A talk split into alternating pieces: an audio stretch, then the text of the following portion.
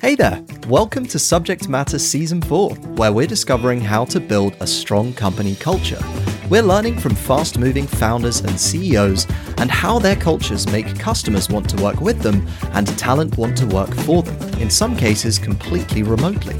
I'm your host, Ben Bradbury, the founder of Astutely, and our team is dedicated to supporting B2B leaders to build aligned company cultures at scale. And now, let's get into today's episode. Today's interview is with Ed Vincent, the founder and CEO of Festival Pass, which is the world's first live event subscription service across music, film, food, wine, theatre, tech, and more. It allows customers to enjoy thousands of events locally and globally for one monthly fee.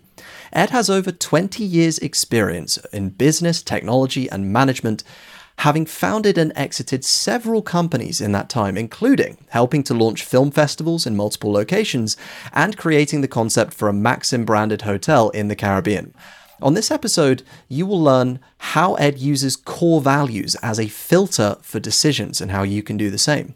We'll learn why Ed spent the last 52 weeks ending Festival Pass's weekly all hands meeting with the same one word and we'll discover what we can learn from the world of parenting on building a consistent, predictable culture. This is a great interview packed with insights on culture building, and I hope you enjoy. Ed, welcome to Subject Matter. It's great to have you here. Thanks, Ben. Great to be here. I thought we could start with one of the previous endeavors that you've worked on, which is a company called MoviePass. And this influenced the model that you use for Festival Pass today. What was it like to work at MoviePass and use their credit based system to inform the business model that you use now with Festival Pass? Did you consider any alternative options? What was the kind of decision making process like behind that? The, the reality is there there's been many influences along the way bringing us to Festival Pass today and MoviePass actually did not have a credit-based currency. That was one of the failures in their one of their choices. So in the world of subscription marketplaces, there's only been a few that have used a credit-based currency.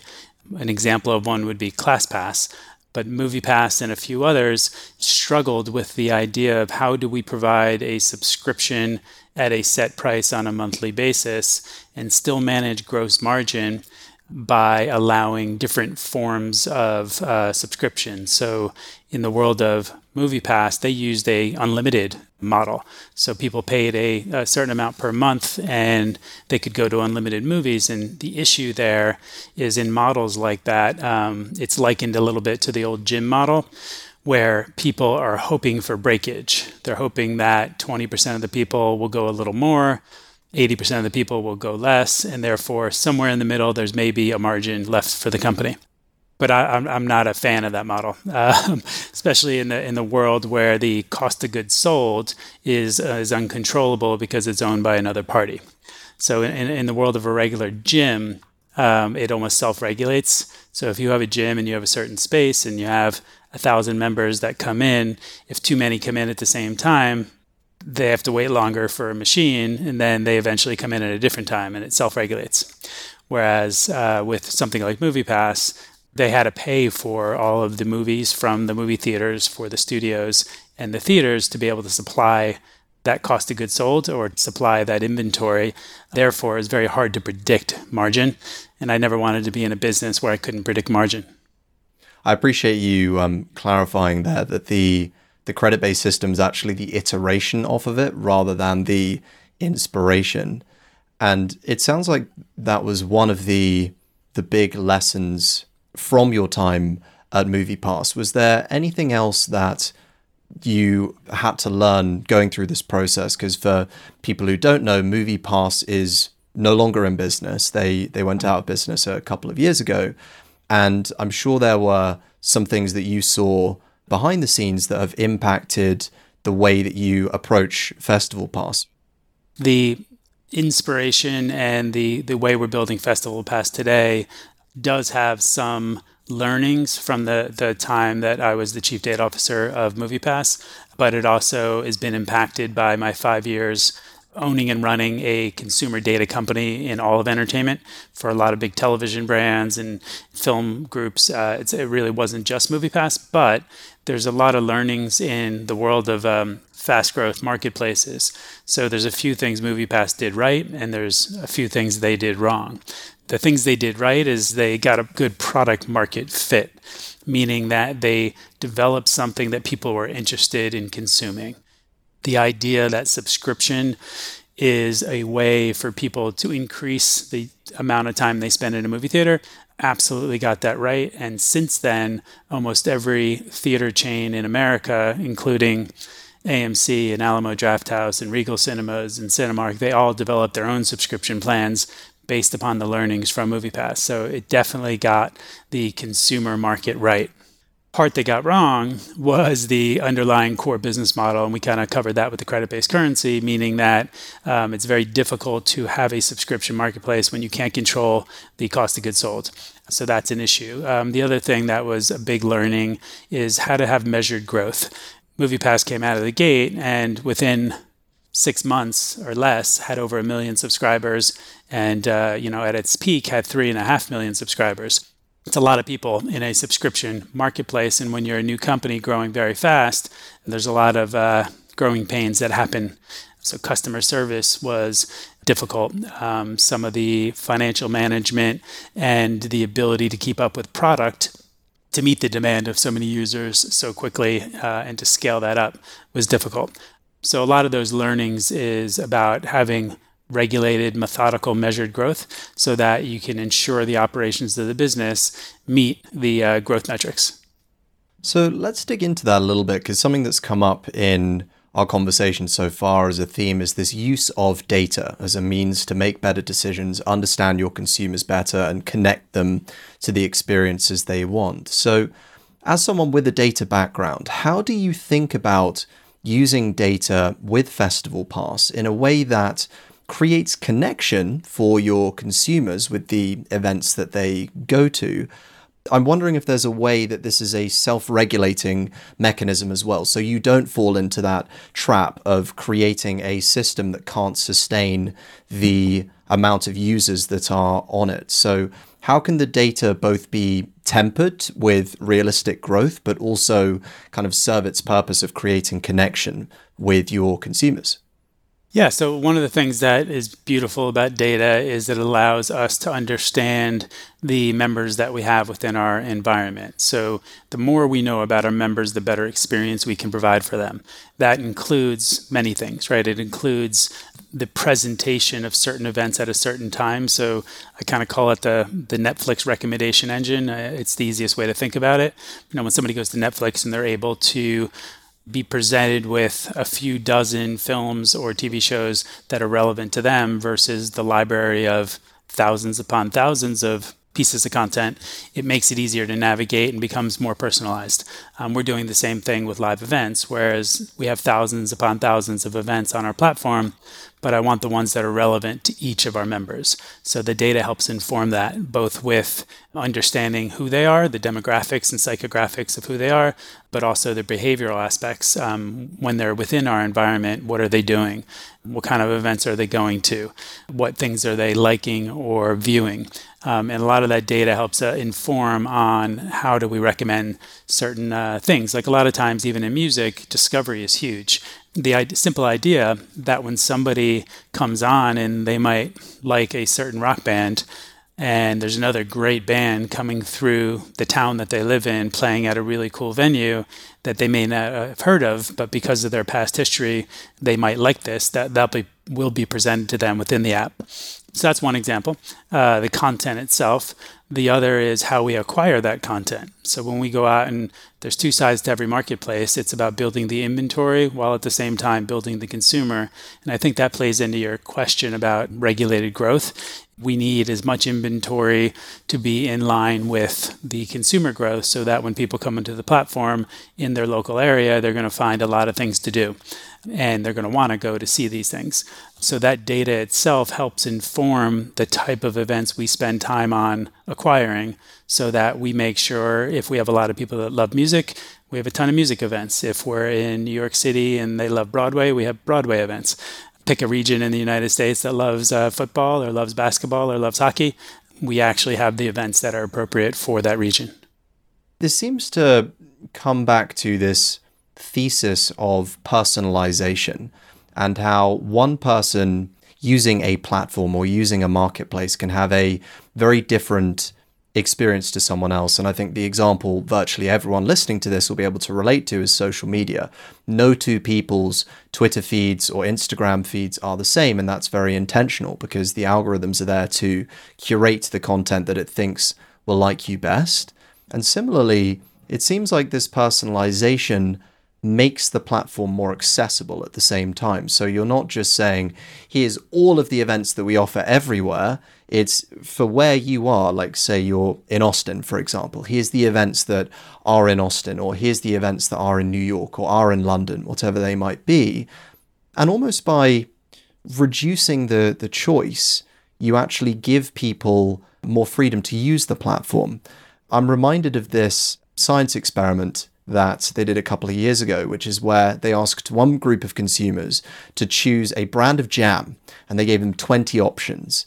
And the other consumers, they only gave them six options for the jam. And the group which had six options actually bought more jam because they didn't have to spend all this time trawling through this ginormous menu. They had cut it off and said, This is your constraint. And much in the same way, it sounds like Festival Pass's data is doing a lot of the heavy lifting to make sure that consumers are served what they want at the right time.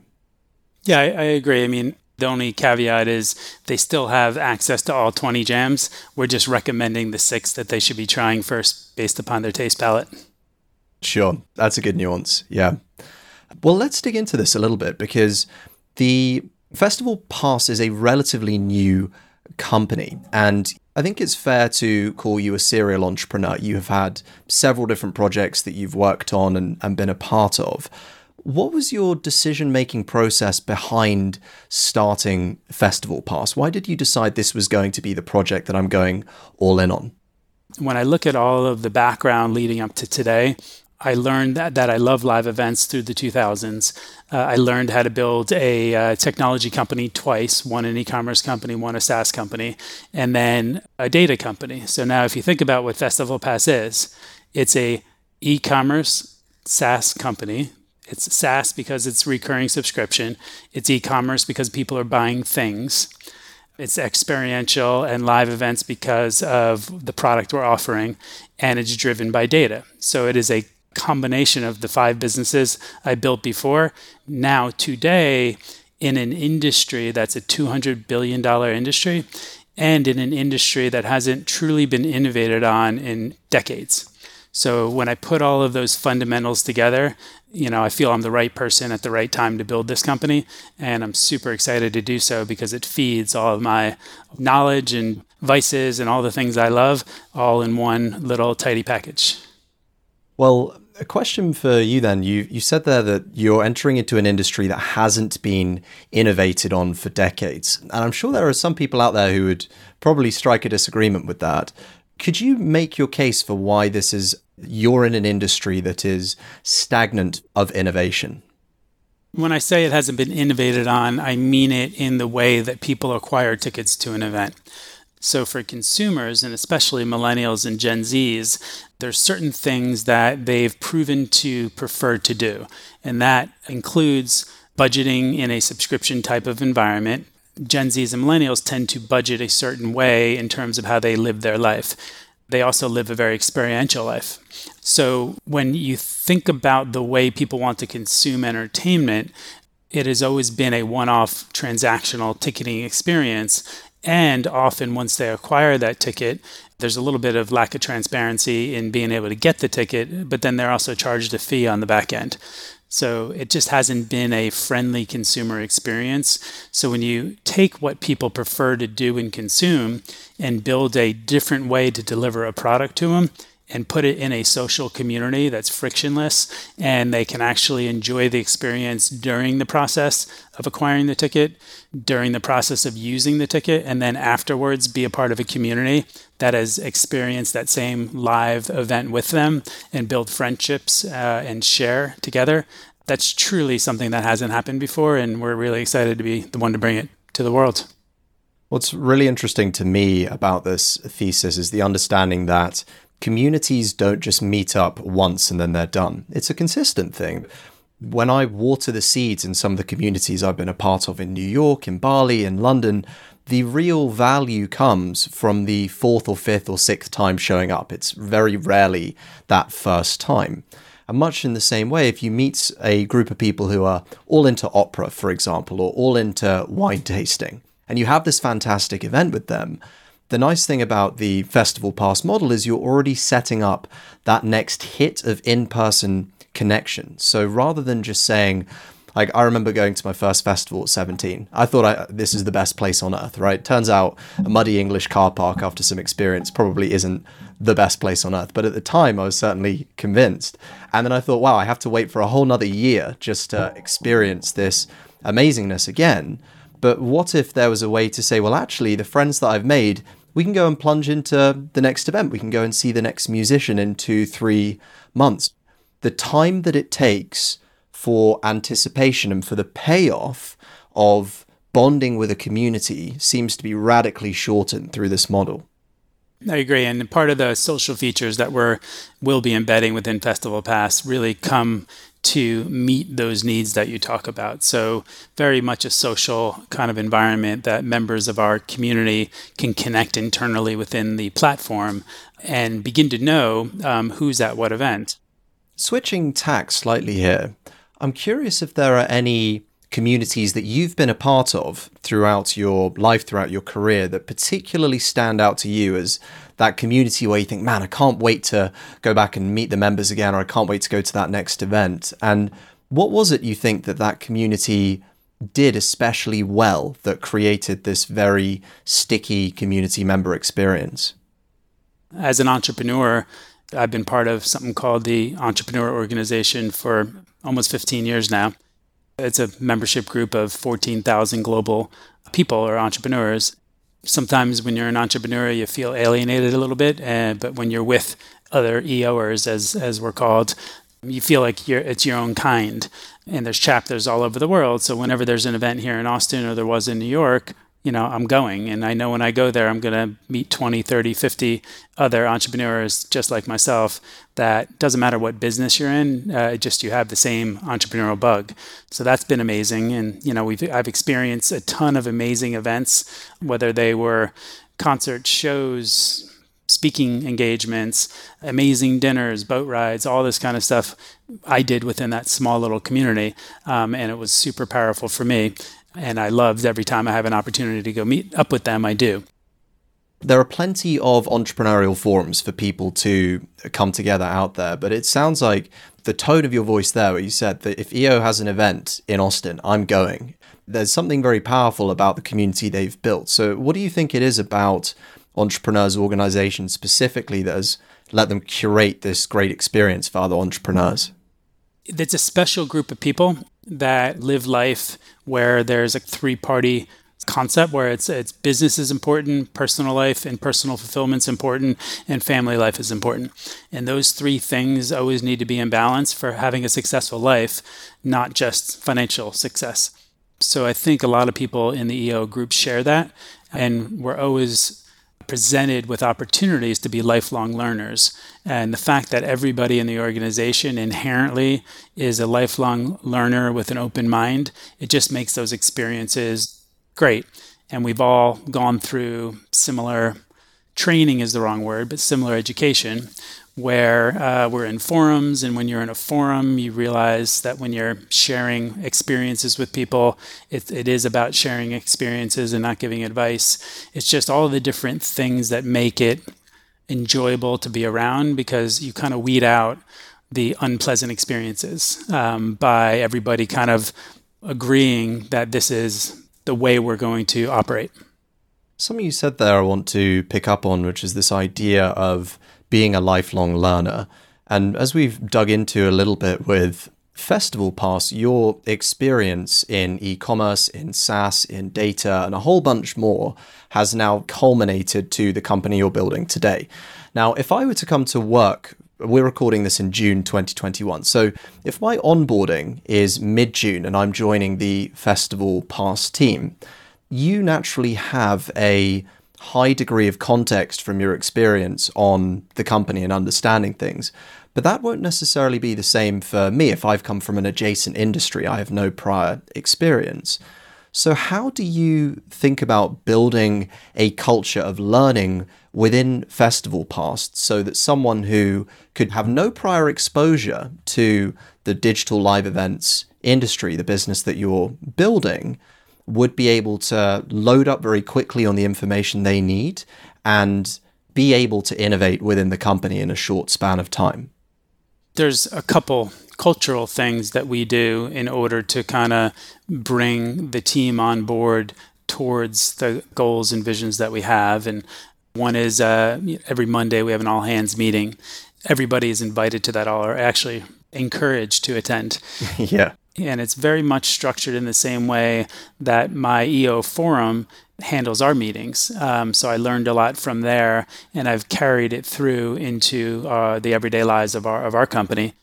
We like to give everybody an opportunity to see the full transparency of what's going on in the company and to let leaders of different organizational groups um, report on what's going on that week. What do they accomplish? What are they looking to accomplish? But the way we begin those meetings is we set people up for success by taking them through an exercise. So, you know, in the beginning of every meeting, we do a settling exercise, whether that is a breathing exercise or a visualization exercise. Then we open up with uh, what is the mission of the company, what are the core values of the company, and we do a quote, a meeting quote. So usually the quote is relevant to something that's happening in the world, something that's happening that week in our business.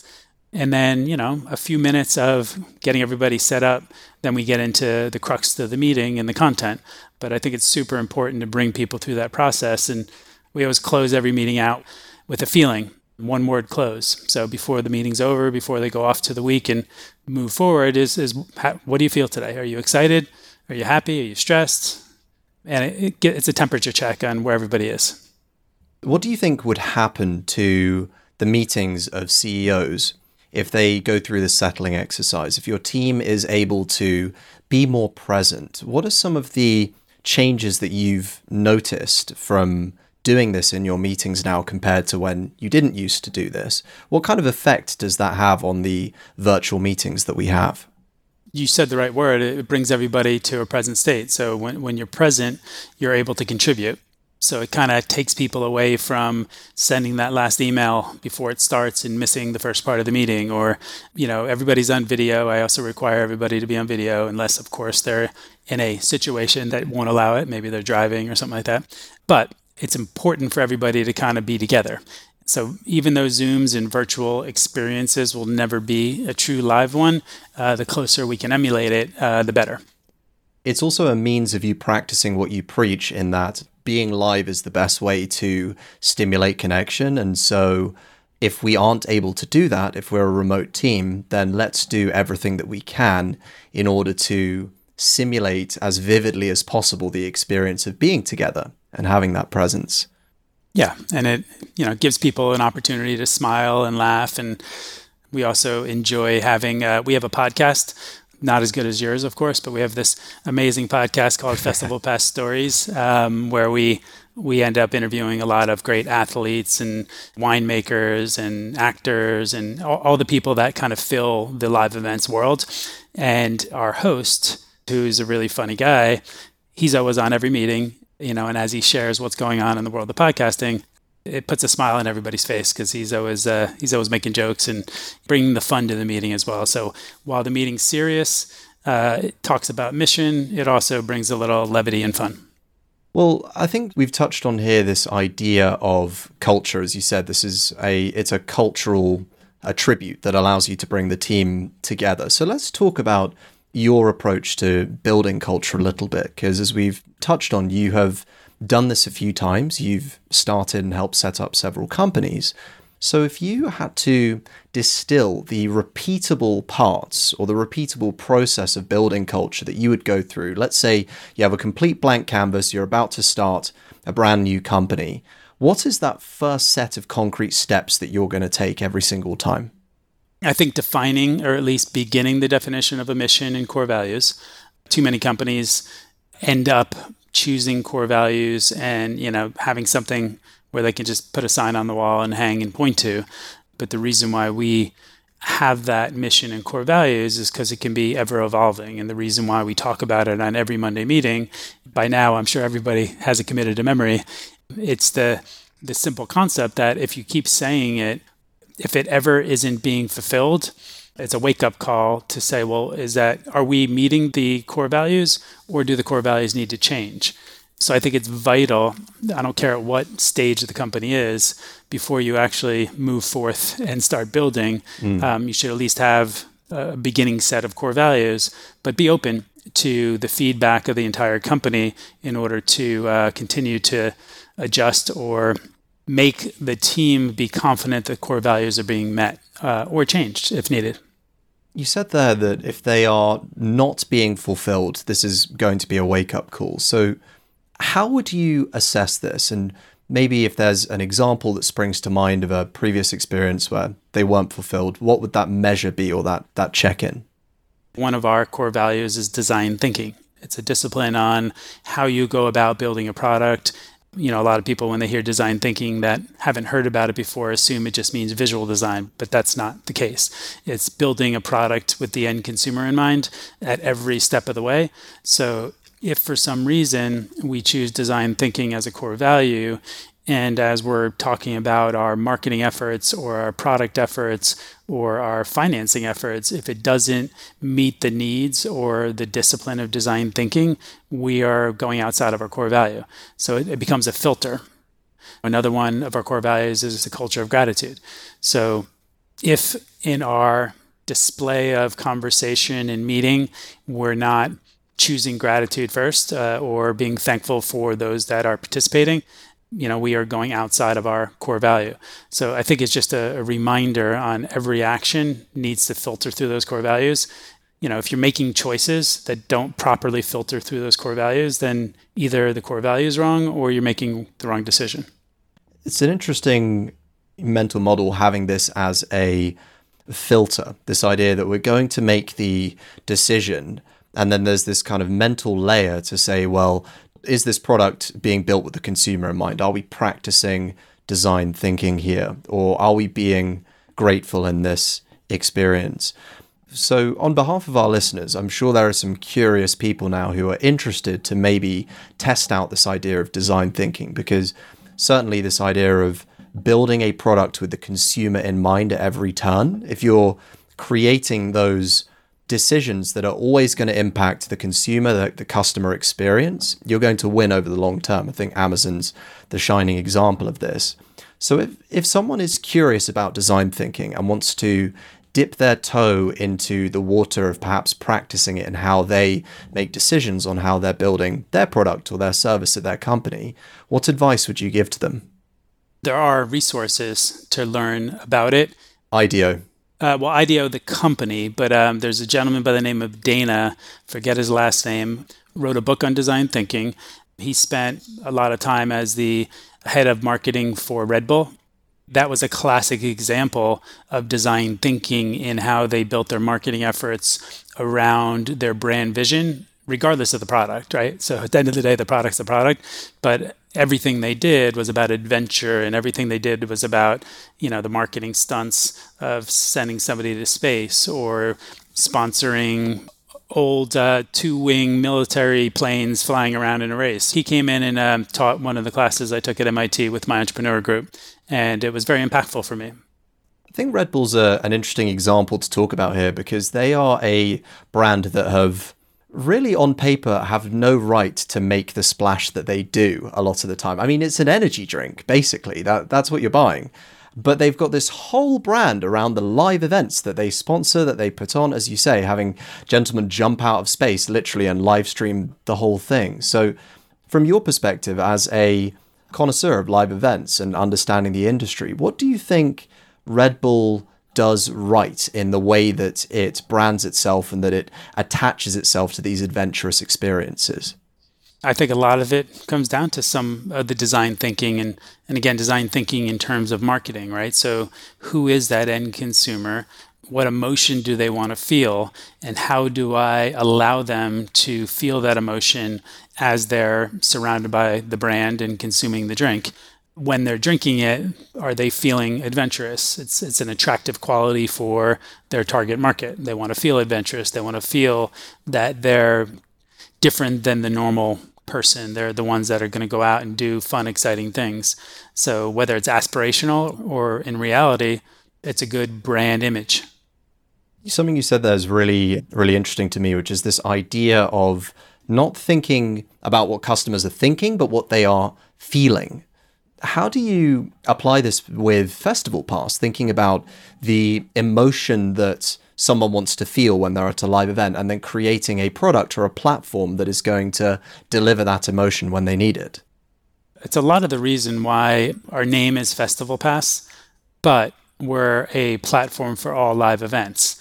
The reason we chose that path and, and, we'll see five years from now, just like Federal Express became FedEx, we may end up being called pass.live, which is a URL I own today.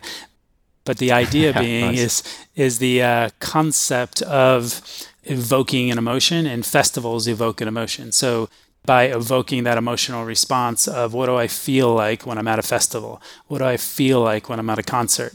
What do I feel like in a stadium of 80,000 people watching, you know, a football game?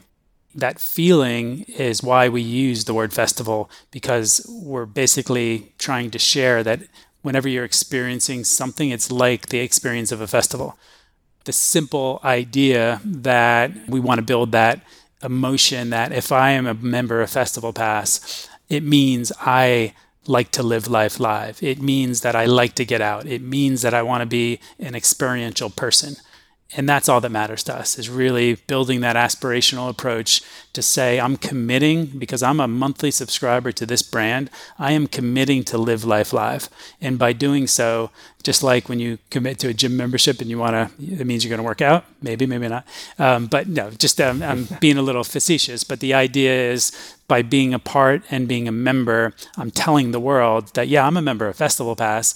That means I like to get out and do things. I'm not going to be sitting in front of the TV all day. I actually like to be out and about. So the festival is actually symbolic of the level of emotional intensity that you want your consumers to feel. And the idea of a festival is just a festival celebrating something. It's a celebration of your love of wine or your love of theatre, for example. But it's the commitment to, as you say, live life live that matters most. You can see the design thinking coming through there, which is what's the experience that our consumers want to be left with? Ultimately, they want to be fulfilled on their promise from the event. They want to experience something great. They want to be with people they care about as well. They want to be in an environment that makes them feel safe and relaxed. And the New York Rangers seeing them play at Madison Square Garden, I mean, like that is all of that and more, all in like bundled up into one repeatable experience. So it, it comes back to this theme I think we're seeing of, of the interview, which is as CEO, you want to create products and platforms that are going to give your customers the emotional payoff that they're looking for repeatedly. So it's not just a one and done transaction where they have this great feeling of the product and service that you delivered for them, but actually they know when they're looking around the corner, they can say, oh, this is the next time I'm going to engage with the brand. And they're looking forward to it because there are other people to do it with as well. And it has that emotional experience that they're craving. Agreed. And I want people to say, I've been to 20 events last year, 50 events last year, and I did it all through Festival Pass. And I shared my experiences with my community on Festival Pass. You know, I would challenge anybody that does go to live events to remember where they got their ticket for the last 20 events they went to. Which ticketer did they get it from? It's purely transactional. They don't even remember which was the brand of the ticket company they got it from. They just know they got to the event. That's a great point. And you're yeah, you're attaching yourself to the emotional journey that the customer's on. Well, one of the core values that you mentioned earlier, Ed, for Festival Pass is this idea of gratitude. And that's very much a, a feeling, that's something that an emotion that can bubble up in the right contexts. How do you make sure that that gratitude shows up in the way that your team interacts and the way that you interact with your team as well? Sure. So on the team side, I think it's really about how I treat um, the individuals in the company and ultimately how I keep repeating that how important that is. Meaning that when we're in a all hands meeting or when we're interacting even on an individual level, to consistently remind them that I am grateful of their contributions. I'm grateful for what they're doing.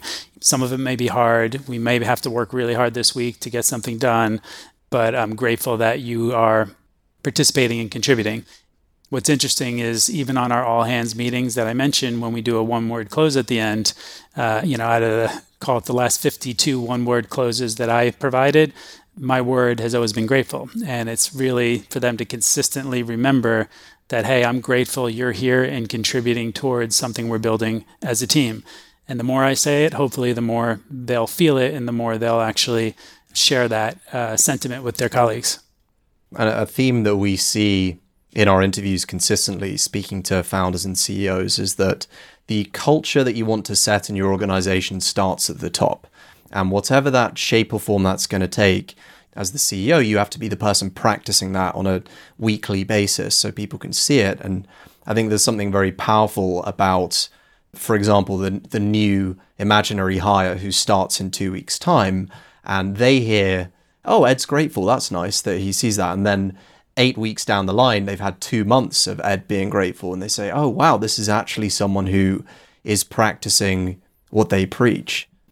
It does seem as well here that a big theme of your approach to culture is consistency and reinforcing the right messages.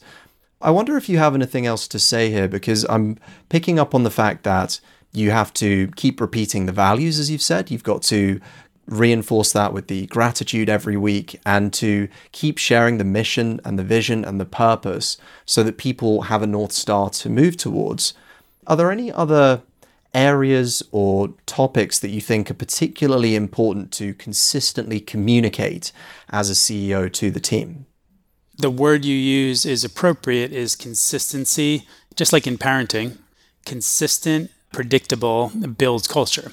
So, you know, just like with my daughters, if every time I say I'm going to do something, I follow through, and that consistency is predictable, then it empowers them to believe in and trust who I am as a parent and, and what they go forth and do as children. Um, I think the same is in, in a company is consistency is helpful because it allows people to predict. So the fact that we do a meeting every week and never miss it, even if some people can't make it for some reason, everybody always seems to slack if they have an issue and they can't make it. But whether there's two people that can make it or 40 people that can make it, I'm still going to have it. And of course, I'm going to uh, continue to empower others to take over and lead the meeting. It doesn't always have to be me, but the fact that we will never not have a meeting. The same goes for uh, development. You know, I think the way classic tech development works is, you know, having a daily stand up, even if it's five minutes, 10 minutes, 15 minutes with the product leaders and the dev team that consistency, that ability to know that's always going to happen, creates accountability. And the accountability creates progress. Nothing means more to me than consistency in terms of building a message, both from uh, building a company culture, but also even from parenting. use that example it's much like with content marketing. It's not enough to just have the insight and to say, oh, we can share stories of people who attend festivals. Let's interview this player from the New York Rangers and then put our feet up. You have to be hungry to say, who's the next guest that we're going to bring on board and create that consistent experience with your with your customers. And it's also interesting to me how that consistency again filters into the festival pass experience and how you're not just looking to deliver a great experience once, but a consistently great series of experiences as well. Nobody's perfect. So if you have 100 experiences and one or two aren't perfect, but 97 or 98 are good, that's an A plus on a report card. So it's the, the concept if you consistently do something and consistently deliver the promise you hope to deliver, it's okay if you fail once in a while, but you are given the option to consistently learn and, and redeliver.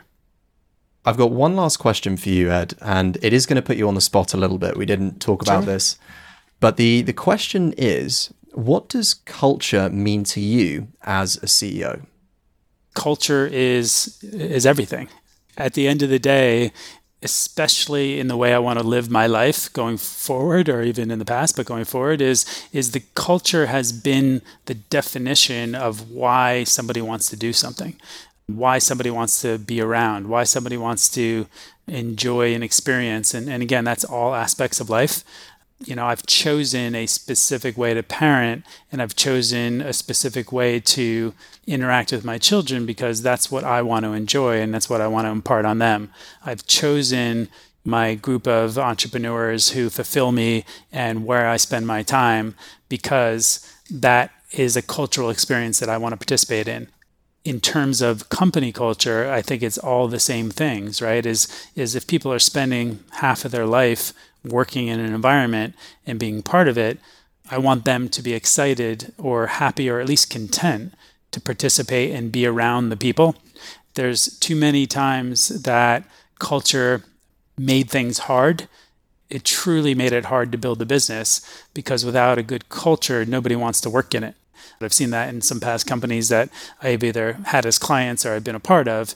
And it is fascinating when half of the building of a business is jumping through landmines because of a broken company culture uh, and nothing gets done. And it's not about talent, it's not about money, it's just simply about desire to go towards the North Star where everybody believes in it. And it also helps weed the people out that don't. If people don't believe in the vision or the core values, they don't want to live a culture of gratitude, then we're not the place for them. What were some of the mistakes that those companies made that contributed to the particularly toxic culture so that it felt like you were going through a landmine field on a pogo stick? I think the biggest thing that I saw in many companies is not knowing who the leader is or who to listen to. When there's fractioned leadership, meaning that somebody's supposed to listen to their direct boss? Is somebody supposed to listen to the CEO? Is somebody supposed to listen to the chairman of the company? Um, and when that message is inconsistent from the entire leadership down, there are issues. And I've seen it time and time again where people don't know what North Star to go to when you have mixed messages from different leaders within the same organization. And it's, it's poisonous. That's very interesting food for thought, and I think a good point of reflection for everyone listening. Well, Ed, this has been a fantastic interview. And if people want to keep up with you, keep up with Festival Pass, where is the best place for them to keep up with your journey? Sure. So, um, festivalpass.com if they want to see the actual product and, and join and become a free member that eventually goes into a paid member. We're on Instagram and Facebook. You'll be able to find us. Personally, I'm on LinkedIn. Easy to find me. Um, and you know, we didn't talk about it, but we have a pretty unique way we're financing the company. We have a lot of really uh, strong strategic investors that are all entrepreneurs and, as I mentioned, a professional athlete and numerous other people. But we also, because of this cultural concept, we're making it available from a crowdfund world that people can actually invest in the company today. So anybody that goes to invest.festivalpass.com, they can uh, learn all about it. You know, we use a, a crowdfund engine to actually accept the investments. But it's important for me for members to be able to be owners and for owners to be able to be members. And I think as we evolve today in a world where a lot of individual investors are participating with you know the advent of Robinhood and all these other uh, apps that allow direct investing, you know it's important for me to to make that available today so that we can continue to build this circular culture of people that are part owners in the company as well as um, members. Fantastic. Ed, thank you very much. Thank you. Take care, Ben. Hey, it's Ben here. Just before you head off, one quick thing. This podcast teaches you the skill of empathetic communication. And if you're interested in accelerating your empathetic communication and to start applying it to your brand and business, we've created an actionable five step checklist which breaks down the exact steps you need to take to unlock this skill and start creating messages that connect with your customers and employees' heads and hearts. You can download it for free over on our website, weareastutely.com. Thanks for listening, and I'll see you next time for another episode of Subject Matter.